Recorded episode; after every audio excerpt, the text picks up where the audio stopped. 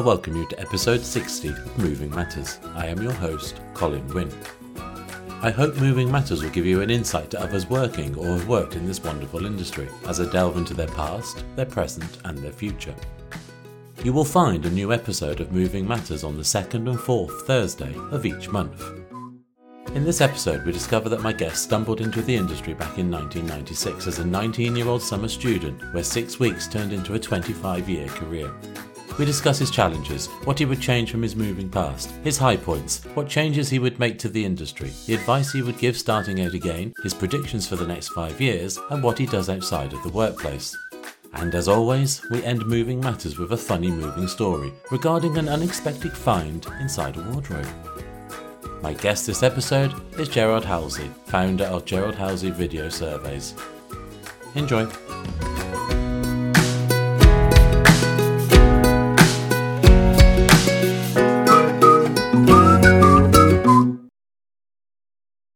Good morning, Gerard. Welcome to Moving Matters. How are you this morning? Good morning, Colin. I'm great, thank you. What about yourself today? I'm very well, thank you. Very well. Can you tell everybody about yourself and the length of time within the industry?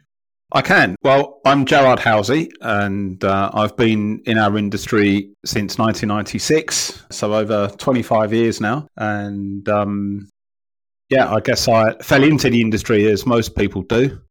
I was at college in the summer of 96, and my best pal, his father, was the finance director of a company called Interconex, which had one satellite office in London, big company in the States and in the Far East. And off I went there to work as a summer student to simply uh, help out in a warehouse. And uh, six weeks turned into a, a 25 year career, essentially. Wow. So that's how I stumbled into the industry. I think, like most people that are in our game, they don't purposely set out to uh, pursue a career in our industry. It was just, can you help out? Yes, I can. And it just developed from there. What did you intend to be? It's a good question. I wanted to become many things, really a pilot, a fireman. I was studying construction at college. So I guess the sort of career path chosen, if you like, was to become a site engineer. Right. When you're mapping out buildings when they're being built. Yeah, yeah. So like a, a technical engineering kind of person. Yeah. Yeah. But during your break, you clearly went into the removal industry. And like most people that do exactly that, they can't get out. Correct. Correct. Well, I was 19 at the time, Colin. And when you're earning a reasonable wage for eight weeks in the summer period and it's a lot of fun and it's a good laugh, it's hard to kind of step away from that and go back to what it was that you were doing. So, uh, six to eight weeks turned into four years at Interconex. And they, you know, I started off working in a warehouse unloading containers, loading containers, packing lift vans for LCL shipments, packing air freight cases, sweeping the warehouse floors, just the general young guy in a warehouse, just helping out really. And um, what happened next was rather interesting because the company at the time were developing new accounts, booked business. So they needed somebody to go out on the road and start doing surveys. And I kind of like just stuck my hand up in the air and said, Well, I can do that. I think I've got good experience behind me. But at that point, I'd had a couple of years been in a warehouse as an export packer on the road, which took me all over Europe. So that was a lot of fun. But it, that gave me a really good understanding of our business. And it really helped my skills in terms of verifying volume because I was working with volume every day of the week. Yeah. So they they put a suit on me, would you believe? And uh, and off I went doing in-home surveys for booked business. You know, um, as a naive twenty-year-old. So they must have seen something in me and uh, trusted me to do that nicely. And yeah, it was great. I thoroughly enjoyed doing the uh, in-home surveys at that time. Super stuff. Well, before we get on to what you do now, tell me a bit more about your career in the industry, those 25 years. So I had the four wonderful years at Interconex from 96 to 2000 was pretty much kind of devastated really when we learnt that Interconex was going to get merged with Interdean at the time. Yep. So we were all made redundant, unfortunately. And in 2001, I began what become a very colourful and flourishing career at Crown Relocations. Oh, cool. So I started there in 2001 as a residential sort of survey consultant. And at that point, Colin, I didn't really have any kind of sales experience. I didn't have any experience in competitive situations in the home. Up until that point, it had been booked corporate work where it's just like verification style work, making sure that the volume was correct, right. crates were measured properly, making sure the move plan was going to go ahead according to spec. But when I went to Crown, it was very much a competitiveness, corporate competitive opportunity, big migrant business where customers are comparing you with three or four other movers to typical and traditional migrant destinations like Australia, New Zealand, South Africa. And, and that's where I really learned a lot about how to present, how to sell away from price, how to distinguish Crown from our competitors, to make it very difficult for a client to say no, even though there's a price objection. You know, and we were trained and taught by some very good people within the industry, and I absolutely flourished. I loved it. I loved the the feeling of I'm going into the home, I'm up against two or three others, and it's me who's going to come away with the acceptance form today or tomorrow or whenever the decision making timetable is. And that just gave me a huge buzz, you know. So I learned some kind of skills in, in sales, and then I had four or five years at Crown in London. The business was developing within the UK at the time. At that point, they'd only had offices, I think it was in London, Birmingham, Leeds and maybe one in Scotland, I think it was. And there was so much inquiry coming from the southwest of the UK. In in this pocket of the world, there's over 500 corporations that have their headquarters outside of the UK, and the demand for the private consumer from the southwest was enormous. And at the point, there was only the Birmingham office and the London office that could service that. And it's so far away that you know a lot of the time Crown were uncompetitive in that corner of the world. So the company decided to stick a flag in Bristol ordered the creation of a branch in the southwest. And I was hauled into the office one day by Barry Coolan and said, "We're going to invest in the Bristol area in the southwest, and we've identified you as the person to go and run this new venture for us. Would you be interested?" And I went away for a day and came back and said, "Yes, I would." I've always had a very yes, yes, I can attitude. You know, if there's an opportunity to be had, then I'll go for it and just see what happens. So I went and we set up home here. We had a very young family. My wife quit a job we came over to Bristol. We settled uh, in a place called Portishead. Uh, we had a little office in Avonmouth, and we quickly set about a plan of action to really take the Southwest by storm. And that's exactly what we did for the next six years. You know, we really put a flag on the map as far as that little operation was concerned. So, yeah, we went hunting for new business. We secured a lion's share of the market in the Southwest. And uh, I think we became a big irritant for our competitors that had been used to that sort of stranglehold up until that point. So that's going from surveyor over to management side of it?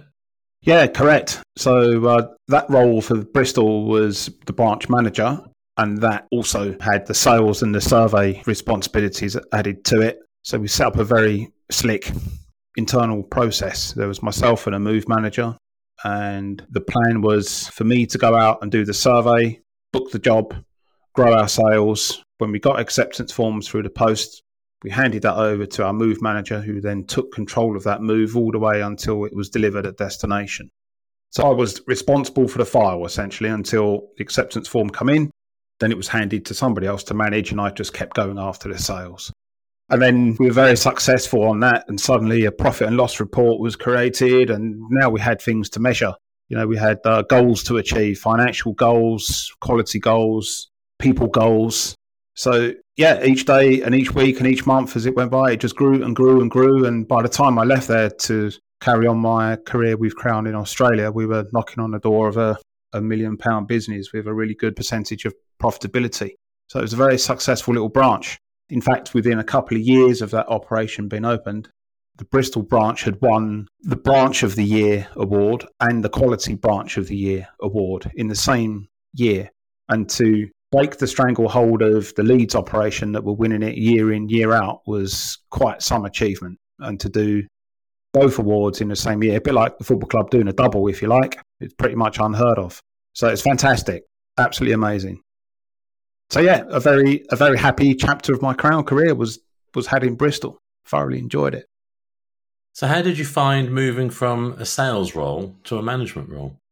I bet it had some challenges, of course, which we'll come on to later, obviously. But of course, it was very much a learning curve, but with good guidance from my area manager at the time. I quickly learned what needed to be done. And fortunately, I'm I'm kind of I don't know, am I unique or a bit strange maybe that for a salesperson, I'm very I'm extremely attentive to the details. And I've always believed that if you if you can't manage it, then you can't measure it. And if you can't measure it, you can't manage it. So I document everything. I can see, you know, I'm very good at working with KPIs, very good at understanding numbers and what it means and the importance of getting your costings correct and making sure that the operating is correct so that whatever profitability is assigned to that job actually lands in the bank because often it changes, right, through variations in in moves. So, you know, of course, there was a big learning curve, but I embraced it enthusiastically. And the beauty about being placed into an operation from scratch, day zero, there was no sales, there was no customers, there was no anything. I had a wonderful ability to make this my own and bring it to life in my own way with my own skills and my own ideas rather than inheriting something that was already there. So, bit of guidance, kind of personal characteristics, the fact that it was fresh and brand new from scratch. It, it, it was just a, a, wonderful set of ingredients to produce something you know amazing, and just to really see how this thing flourished. It was great. There was there was no expectation of it really. But you were able to put your mark on it Correct. straight away from day one. Absolutely, absolutely. And you went to Australia. I did indeed. So in 2013, I got an email from the managing director of Crown in Australia, a surprise email. I think he was aware that I wanted to go at some point in my career because I'd sort of just kept in touch with him from time to time. I travelled through Australia on a couple of times in a previous life and saw how wonderful the place was. And it was appealing that Crown had offices around the major cities around the coast. And it was always in my mind, you know, one day, what, why can't I come here to work? And in 2013, I got my break. Wow. Which was quite unusual for the operations there at the time because the sort of state managers or the local branch managers, they, they rarely move. You literally get carted out on a box. In a storage container. Yeah, correct. Absolutely. you know, the local managers and the branch managers have been in their positions for decades. So it was very unusual to see change. But um, they needed to make some changes within the Canberra branch in ACT, which is a capital, of course. And um, you know, I was kind of well thought of in the in the group because I turned a branch from zero to a million pound with really good profitability and great quality scores. And again, it was a case, well, why can't I replicate that into a different operation? So my wife and I, we thought about it. We had two young kids that were age seven and two. It was a good time for them to go before, you know, they really got into schooling and, and friendships. And I think the transition from Bristol to Australia was easier because we'd already made the transition from London to Bristol. So it wasn't like really leaving family and friends behind. We'd already made that journey to start with. It was just an extension of the first trip from London to Bristol. So yeah, off we went. It was a great experience to really feel like what it means for a, a customer to be moving internationally. To that point, I'd had 15 years of experience in the industry or so, but never really felt what it was like to move internationally because I'd never done it before. So, crew came in, packed up our house, loaded container, shipped it off. We were displaced for best part of eight to ten weeks, I think it was, without our stuff, living out of bags in a in a temporary accommodation. It was a thorough baptism of fire in, in that respect to really feeling like what our clients go through or when people move internationally, what they go through. So that was a great experience to feel it firsthand. I hope you had a good deal. Oh yeah, I mean the company paid for the shipping, the flights, the insurance, and whatnot. So we were well taken care of on on that front. So, what were the major differences from working in the UK office to then an Australian office? Were there anything major that was differently in the industry out there? Yeah, I mean, the operation there, it was kind of very much kind of diplomatic moving because we were in Canberra. That's where the job opportunity lay. So it's not like I had a, a, choice between Brisbane or Perth or Sydney. It was a position's become available here, take it or leave it kind of thing. Yeah. So we took it because we never want to turn that opportunity down because I'd be kicking myself forever. But the business there was very different to what I was used to. You know, it was lots of kind of diplomatic and embassy moving. And I'd been very much used to the private Mrs. Smith moving from Yeah, yeah. Bristol to Sydney for a better life and more sunshine. So the sort of moving dynamic was very different. And most of it was within Australia as well, which is like essentially international moving. You know, when you're moving someone Yeah. from Canberra to Perth, it's like moving somebody from Bristol to Dubai. It's just enormous scale. I guess the the other difference was that I'd inherited a poor performing operation that was loss making, not to the extent that I knew about actually. So there was a lot of work to be done. And kind of when I compare it in hindsight, when you've got an operation that was a similar size as our Bristol operation in terms of its revenues, when you consider 15 fixed staff, loads of lorries out the front, a warehouse to run, forklifts, it wasn't surprising to me that it was a loss making operation. The model had to change essentially. You either invest in someone and go out and hunt new business like rapidly and bring a lot of new business in to cover that fixed cost, or you dissect the thing, pull it apart, and you turn that operation into a service partner model where you become literally like a move management branch. Yeah. Where you have service partners doing the packing. You get rid of warehouses, you get rid of, you strip out all the fixed costs to make you profitable again. So it was a challenging part of my life, if I'm honest with you. It was a, it was a difficult chapter, but I'm glad I went, but even gladder to return back to my homeland. So, your current position. Can you tell everyone about your company and the services that you offer? Of course. So I set this business up in 2019. I'd been sort of working in this video survey front all the way back to 2016, actually, when it first come to market or on the shelf. I was invited back to Crown, actually, to uh, implement video surveying into the London operation, and I did that very successfully. And I was kind of a bit unsure about video surveying, if I'm honest with you, Colin. Six years ago, I was kind of like, is this a watered down version? You know, are you going to be able to sell on preference? Are you going to be able to develop rapport? Or are you going to be able to operate the moves to spec?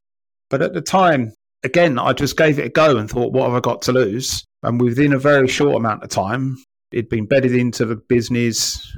I was the lead video surveyor for that period, the, the only one. And what that enabled me to do, Colin, was to compare my time at Crown as a in-home consultant and my time at Crown as a video survey consultant.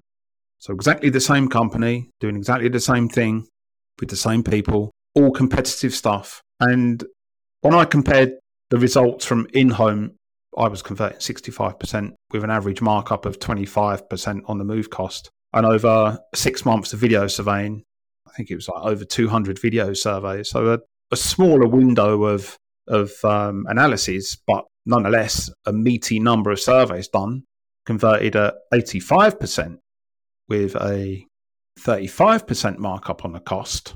I was able to analyze these two things and think there's something in this. Done properly, you can convert more and you can produce greater profitability and all at the same time you'll just nosedive in your fixed costs in terms of company cars, fuel, having to drive out on the road. So that was the indicator to me that this works. There's something in this. So, cut long story short, after a, a couple of spells at technology companies after the Crown adoption, if you like, I decided to set my own business up because I felt that there was a much better way of doing things. You know, I'd experienced a bit of harm in my professional career over that time, and I was frankly tired of being kind of made redundant or jettisoned from the business because they can't afford me or they'd lost an account so they have to restructure. I was just sick of not being in control of my own destiny even though i was performing and doing great things. Yeah. so i just thought to myself this is it. This is my moment now. I'm going to set myself up as an independent completely independent and unbiased video survey company and i'm going to present my value and my service to the industry. And whoever would like to use me will use me and whoever don't won't. Yeah. so in year one our company was was growing very nicely regardless. Traditional business development work you know knocking on doors getting the opportunity showcasing our work and our skills building trust with new clients. And then of course covid hit early 2020 and nobody saw that coming. And you could imagine what that did for our business. It, it, it just escalated literally overnight and just Absolutely. propelled us into the future at a very fast rate of knots. I sometimes sit here and think I'm probably 10 years down the line in this business, factoring in the COVID effect. If the COVID effect did not happen, I'd be in this position 10 years down the line. So I was in the right place at the right time. And fortunately, for once in my working career over the recent years, I was in a very fortunate position at the right time. So then we just became an extremely valuable commodity to the industry. You know, we became very busy very quickly. And now we've got a solid business base and we're performing fantastic video surveys on behalf of moving companies and relocation management companies, not just here in the UK, but in Europe, across literally across the whole world. You know, we've done video surveys now on behalf of our clients in 63 countries around the world, from the US to the Middle East to places like Taipei in Taiwan. You know, as long as the customer can download an app and have a healthy internet connection, we can be inside someone's home at the click of a few buttons right across the planet. So, um, yeah, it's been fantastic. It's been a terrific journey, a roller coaster, extremely colourful. It's had its amazing moments, it's had its low moments, it's had a little bit of everything in between. It's been outstanding. The best thing I've ever done, Colin, for sure. There's nothing like having your own destiny in your own hands, though. Yeah, correct. But that comes with other kind of challenges. You always feel like, well, what does tomorrow bring? What does the next week bring? What's oh, life Oh, going to look like in six months' time? But, you know, you just have to trust your own ability. You have to trust the product that you have. You have to have faith in your clients that they're going to continue to use you. If there's one thing I've learned out of this, Colin, is if you can't control things, are you able to influence things? And if you're unable to influence things, how willing are you to let go of things? And the key to that kind of message that I replay in my mind in certain situations is the willingness. Because if you can't control it and you can't influence it, then just let it go. Yeah. If you don't let it go, it's going to chew you up and burn you out. So I make a conscious decision that if I can't control things and I can't influence it, then I just move on to the next thing or the next person or the next company, whatever. But once upon a time, I would hang on to that and it would grate me and it would irk me and it would do me harm mentally. But I've learned to think and behave that way ever since I've had my own business because there are things you can't control and there are things that you can't influence. And people want to use you, they will. Yep. So, a couple of questions regarding your video surveys. First one Sure. Is it software that you are selling or is it a service that you are providing? It's a service that we are providing. So we're not a technology company. That's the first thing I'd like to make really clear because I think some people see us as a technology company. We're not. We're not a technology company who employ people to do surveys. We're a industry experienced company who do surveys, but we choose to use technology rather than driving 400 miles to knock on someone's door in the old fashioned way. So we're industry experienced people and we use a piece of fantastic technology that is our enabler that allows us to step into a client's home. And the only difference for me in our approach is that we're not knocking on anybody's door anymore. We're connecting with them by clicking buttons. But everything else that we ever did in the home is replicated as we do on video surveys. So, if I was a removal company, Mm-hmm. Do you do my video surveys for me or can I do the video surveys myself? So we do the video surveys for you. Right, cool. So if you're a moving company, you outsource a video survey to us. I don't like to use that word outsource because it makes it makes one sound like I don't know. We have partnerships. You know, we Yeah. we, we feel like the sales extension of our clients. Yeah, When they book a video survey with us to do on their behalf, we become our client. So there's no mention of our organization as Gerard Halsey Video Surveys. We become our client. We've learned enough about our client to sell them in a competitive opportunity so that we do all we can to make sure our client wins the move. And it's not about price, it's about preference. So you also have to get a load of history on the client as well, I take it. Correct. Absolutely. We we go to great lengths to learn about their company, learn what they do, what they don't do, what their unique points of difference are, where they're located, just all the usual things that we should know about in the event that we're asked any questions. we don't just do a survey and put a list together and send it off for quoting. We're a wholesome extension of our clients so that the, the customer doesn't have any idea that it's been outsourced to a third party company at all. And my final question regarding mm. the video surveys mm. something you mentioned right at the start of it, actually rapport. Mm. How do you keep that rapport when it's over a video when compared to face to face? It's an interesting question. And that's something that I needed to really think about when when I originally came into the video survey piece. The idea was to keep a video survey probably to around 30 minutes. One of the benefits of video survey is about speed and efficiency, right? Yeah. So the client would not have to spend as long with the surveyor on a video survey as they do with a surveyor in home. So the idea is about speed and efficiency. And I had to quickly think about, well, how do I condense 60, 75 minutes in home into a 30 minute video survey? And I knew that we had to do three things. One was rapport build at the beginning, like normal. Yeah. The second part was all about a very well led and organized and well structured walkthrough of the home to ensure that we capture everything that we need to be able to put an accurate price together and to operate it to spec.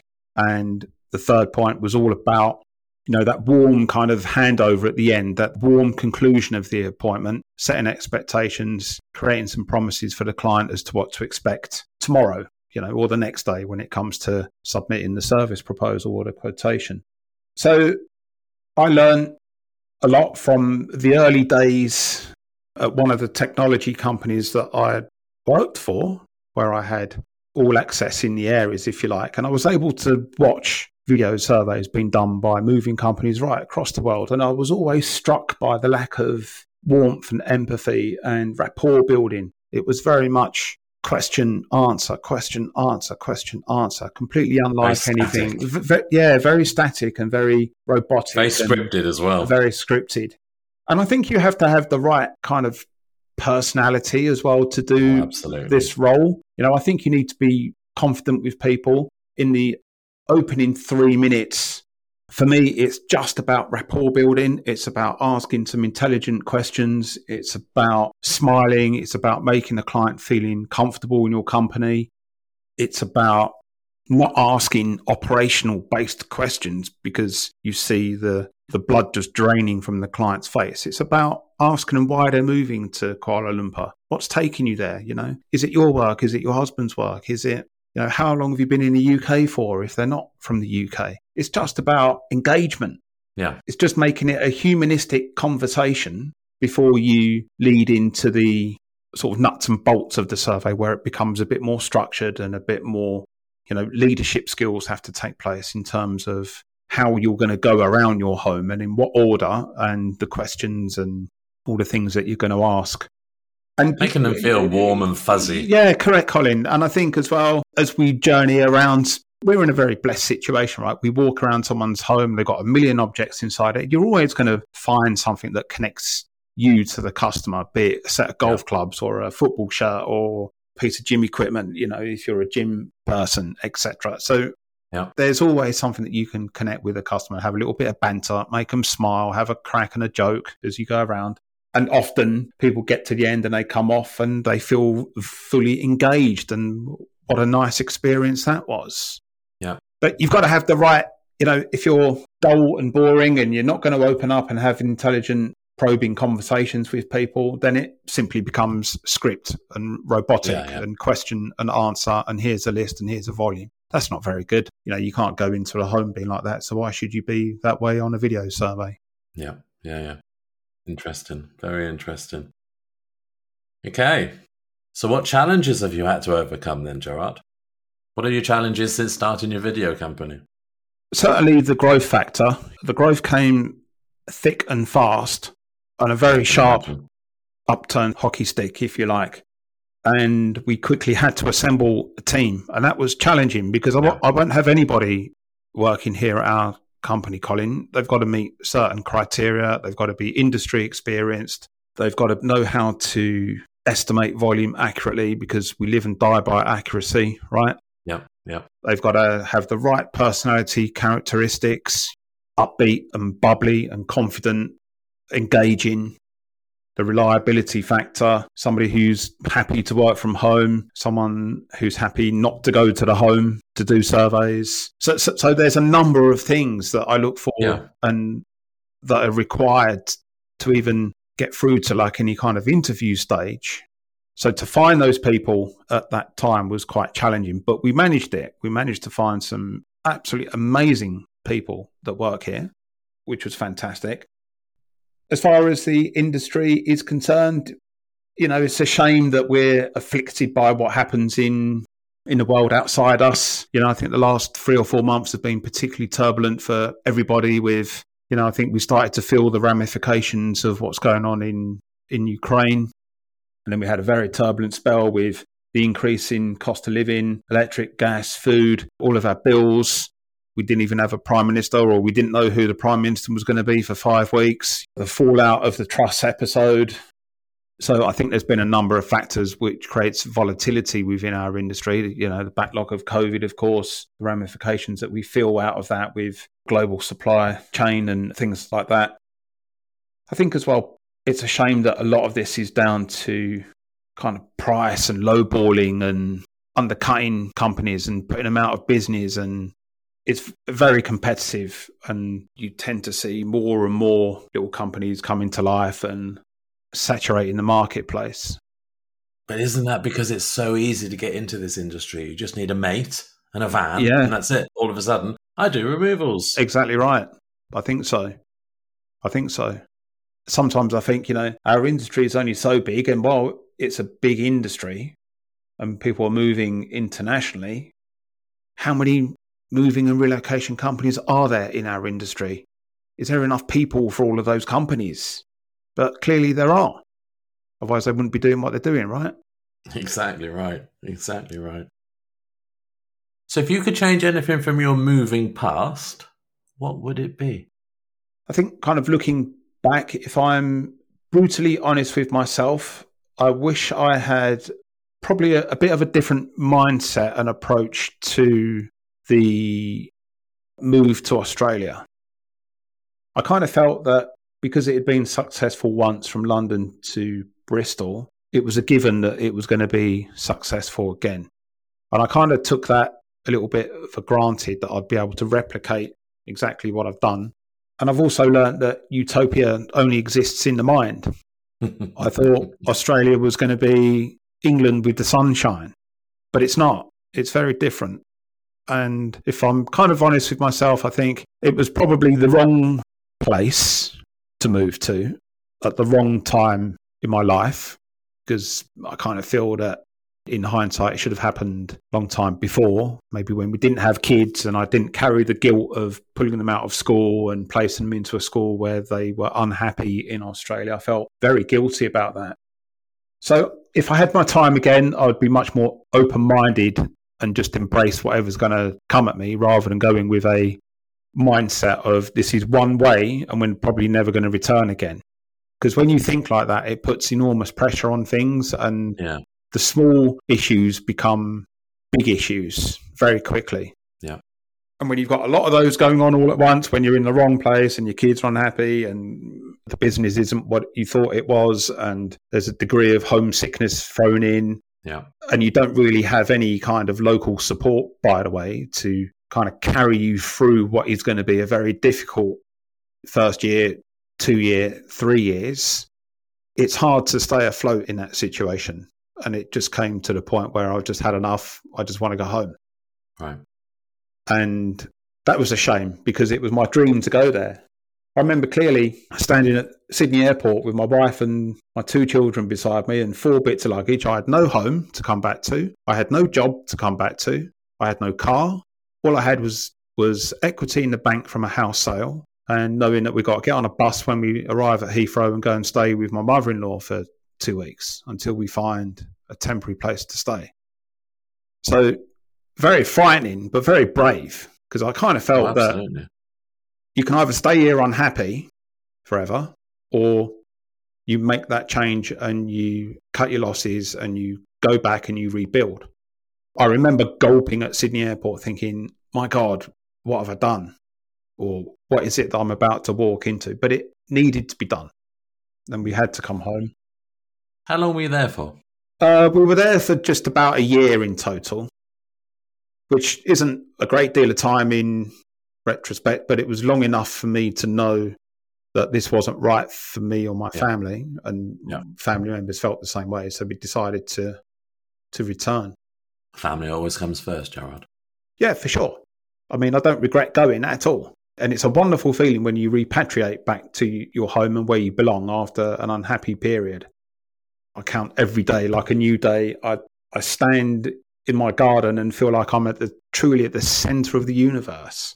It's a, it's a, it's a wonderful feeling when you, you know, there's that old saying that a man travels the world to search what he's looking for, only to return home to find it. And it's so true in in many instances. Certainly true in my case, anyway. I'm delighted that I went. It gave me a great experience. I just maybe wish I had a different attitude going, but it wasn't the right time, wasn't the right place. I didn't have the right support locally at the other end to help me through these challenges at all. So a bit of a, a failed assignment in some ways, but a big learning curve from a life perspective in other ways. Mm. So, what is your high point of being within the industry? Oh, my high point, I think there's two things. I never forget how proud I felt or elated how I felt when uh, at the managers meeting in 2011, I think it was, when uh, our MD Barry Coolen called me out after dinner at the award ceremony to be uh, handed the branch of the year and the quality branch of the year. That was like, I guess, similar to Messi winning the World Cup, if you like. You know, really at that time it was the it was the ultimate achievement and accolade within the business. And to have led that and to have managed it and to got us over the line, that small branch, when we're fighting off the Goliaths of the Crown Group like London and Leeds, who had been Yeah. always winning branch of the year and quality branch of the year, it, it, it was like a fantastic achievement. So that for me was like the highlight of my career, I think. And also to be given the opportunity to go to Australia as well was a real highlight of my career, even though it didn't work out properly. So those two things stand out, definitely. Those individual accolades at Bristol and given the chance to relocate overseas, they're certainly the highlights of my career. And maybe now, you know, this whole venture with the video survey thing, that initial decision in March 2019 to say, I'm going alone. Who, Yeah. who knew at that point it would have led to this? Oh, yeah. So, what one thing would you change within the moving industry? I think one thing that I would maybe like to see our industry is very archaic. People have done the same things in the same way for a very long time, and people are resistant to change for sure. And I think with the advancement in technology, and you can use our own business as an example if you like, it would be nice to see people be more open-minded and non not so resistant to change and just to give something else a go try something different how you file that paperwork in an old filing cabinet is not necessarily the best way of storing that information there might be a different way of doing things which is quicker easier faster cheaper But is it because the industry is so traditional? yes completely Or right I should say, the older folk in the industry are Yeah. so traditional. The new blood coming through, completely different. They're breaking tradition right now. Sure. But right now, I still feel that the hardcore decision makers are Yeah. still the people that have done things Absolutely. in the same way over the last 30 years. So Yeah. if you're essentially resistant to change, I think you're going to get left behind. And I can use like one or two examples. You know, I've been talking to a client for a long, long time, and eventually they gave us a break simply because of sickness or a car broke down or something. I know we're the best thing since sliced bread. And it's like, Yeah. well, why didn't you just give us that opportunity two years ago? Imagine how more efficient your business could have been two years ago and how much cost you could Yeah, have saved yeah. and how quicker you could have got your survey reports and how more quickly you could have rung the client and said, it's four grand. Are you happy with that? Thank you. Let's have your acceptance form back in. So I think decision makers need to be a little more open minded to change and also be more communicative.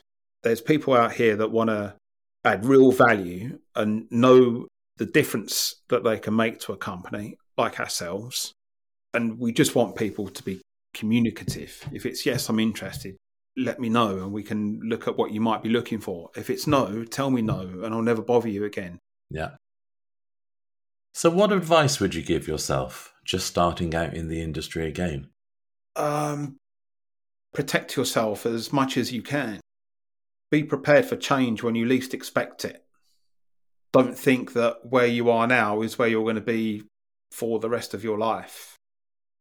Don't wrap yourself up in an invisible metal blanket with a padlock thinking that you're that you're going to be okay because there are so many things that can change that can worm its way to you and impact you in the least ways that you expect it at a time when you do not expect it. So just be really flexible. I remember reading something and it, and it goes along the lines that if you're an oak tree and it's windy, you're going to get absolutely battered. It's going to hurt. But if you're a willow tree and it's windy, you, are going to have fun. You're going to sway around. You're going to be flexible. so I like that. Flexible thinking, and you'll never grow mold You'll be able to adapt to change much better and protect yourself as much as possible. So, where do you see yourself in the industry in the next five years? Let's stay with yourself. In the next five years, I'd still very much hope that we're still leading video surveying within our industry. I want our business to be, it's perfectly fine for me as we are. We're doing a great job. We've got lots of clients. We're providing an outstanding service. We've got good sales. It's a very profitable. It allows me to enjoy a nice life and our team to have a nice life. But I don't just want to stop it here where we are. I want the rest of the industry to feel the value that we offer. And I want our company to be like a SIRVA footprint or a crown footprint. You know, we've got operations all over the world and we've got surveyors in China working for Chinese companies. I want this business to be spread around the moving industry, not just here in the UK doing surveys in all four corners of the planet, but I want us in all four corners of the planet. Yeah. So, yeah, I just want us to continue leading the video survey front, which I think we do and we will, just on a bigger, grander scale. Not for my own personal rewards, but because I just want other people to feel the value that this can bring and the difference that it can make. So yeah, that's what I hope for for our business in the next five years. And industry wise, do you see the industry changing much in the next five years? I think there'll be more acquisitions. I think that more companies will be bought by other companies and added. Why do you think that? Is it again because we're in a traditional industry? Is it the case of there may not be the sons and the daughters coming through, and the owners I think are so. getting to that stage where I think okay, so. I need to sell. I think so, I've Colin. No one to take over. Yeah, I think so. I, I kind of worry a little bit about where I was in 1996, where are those like young and hungry and enthusiastic youngsters that not necessarily are going to go into a career in the moving industry, but like fall into it and enjoy it and learn a skill and learn and become passionate about it. I'm not sure there's many of them around anymore. There's lots of people that come into our industry in sort of reasonably senior levels that are from completely different industries that don't know anything about our industry. And whilst yeah. whilst you might have a transferable skill set, they don't know a book carton from a wardrobe carton, or why it would be important to have a crate around a, a nice painting. So I kind of worry about the new generation coming through, but I think it's also about market share as well, isn't it? Where people are unable to penetrate new markets or new locations. Yeah. You know, it's just okay, buy that company in that spot, and suddenly we've got a, a three million pound business that's added to our own business. Yeah, yeah. So I think more acquisition, and certainly from a technology perspective, we'll see more use of technology, you know, improvements in the environmental side of the business as well with like electric trucks, recycled materials. I think there'll be a huge or continue to be a big investment in cleaner energy, reducing environmental impact.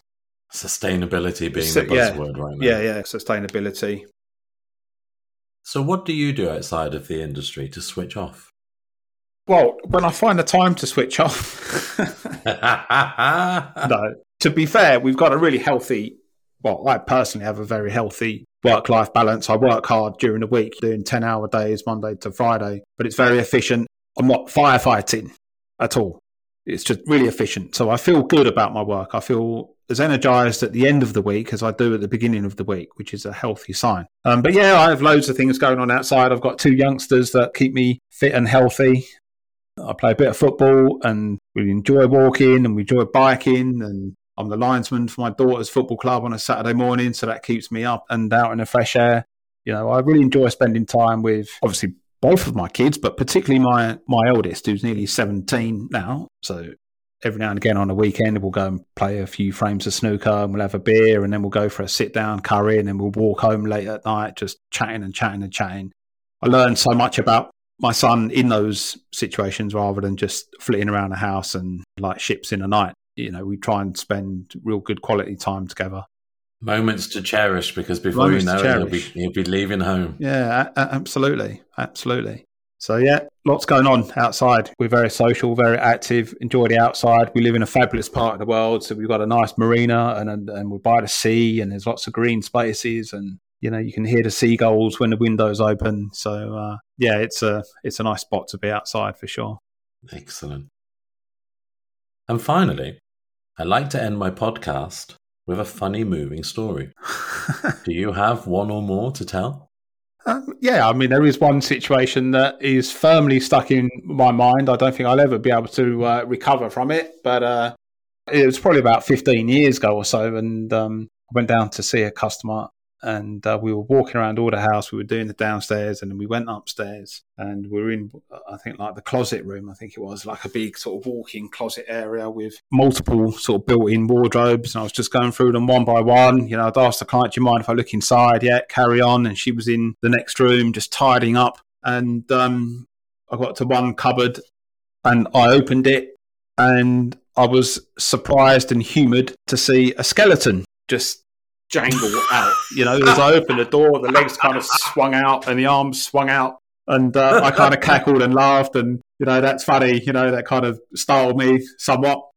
And she come running into the room laughing. And uh, I said, Oh, so what's the skeleton made of? Is it rubber or plastic? And she said, Oh, no, no, no, no nothing like that. It's actually, uh, it's bone. And I laughed and she laughed. We both stopped laughing. And then I realised that she was actually being very deadly serious, and um, this like shudder ran down my spine, and all my hair stood up. She, she, then said, "I'm actually, I owe you an apology. I'm really, really sorry. It's in there because I never think about it, but I'm a retired leukemia specialist who worked in some fancy hospital in London, and the deceased had allowed herself to be kept for research purposes, and she just happened to keep her in this one wardrobe. And uh, oh yeah, it, it, it, was a real skeleton, and it was a real person once upon a time, and. Uh, yeah, was, at least it uh, wasn't a husband. No, no, no, no, it wasn't. But that's one. Uh, that's one thing that I've seen that I probably will never ever see again. To see a real human skeleton hanging up in a wardrobe was quite something. Oh my god, I'd have ran out of there. I'd have gone. mm. oh, brilliant, brilliant, absolutely brilliant. You must see an awful lot of things like that when you're out doing surveys. Oh well, you know that's one of the very interesting things about what we do, isn't it? You know, yeah, not, absolutely. Not, not, to mention, not just to mention working with people every day, and we see different personalities and you know what they look like and how they sound and how they behave and all the rest of it. I'm really into all of that stuff, which is why I really enjoy what I do. But you know, we see some wonderful things. You know, I've done surveys with Premier League footballers, and we see their trophy cabinet, I can't name any because I had to sign NDAs and, and, what have you. But clearly not moved anyone from Tottenham then. No, no. and you know, you, are walking around. You know, you're in the hand of a Premier League footballer here, showing the trophy cabinet, and there's Premier Leagues and European Cups and FA Cups wow. and League Cups, and you know, it's fabulous properties that we get to see. And yeah, you know, you see all sorts of things. I've seen petrol lawnmowers underneath people's beds in a high-rise skyscraper. I mean, why is that there? Well, it just is. Yeah, there's all, uh, there's all sorts of things, isn't there? You see lots of different things. well, Gerard, Thank you for giving up your time this morning to record an episode of Moving Matters with me. I truly appreciate it. Oh, that's okay, Colin. Thank you very much for the invitation. Thanks for calling me out. I've enjoyed talking with you. Thank you very much. Enjoy the rest of your day. See you around.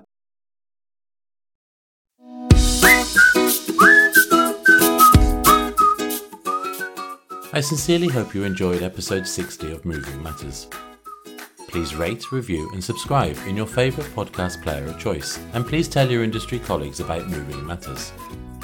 My thanks and appreciation go to Gerard Halsey of Gerard Halsey Video Surveys for giving up his time to record this episode. Thank you again, Gerard.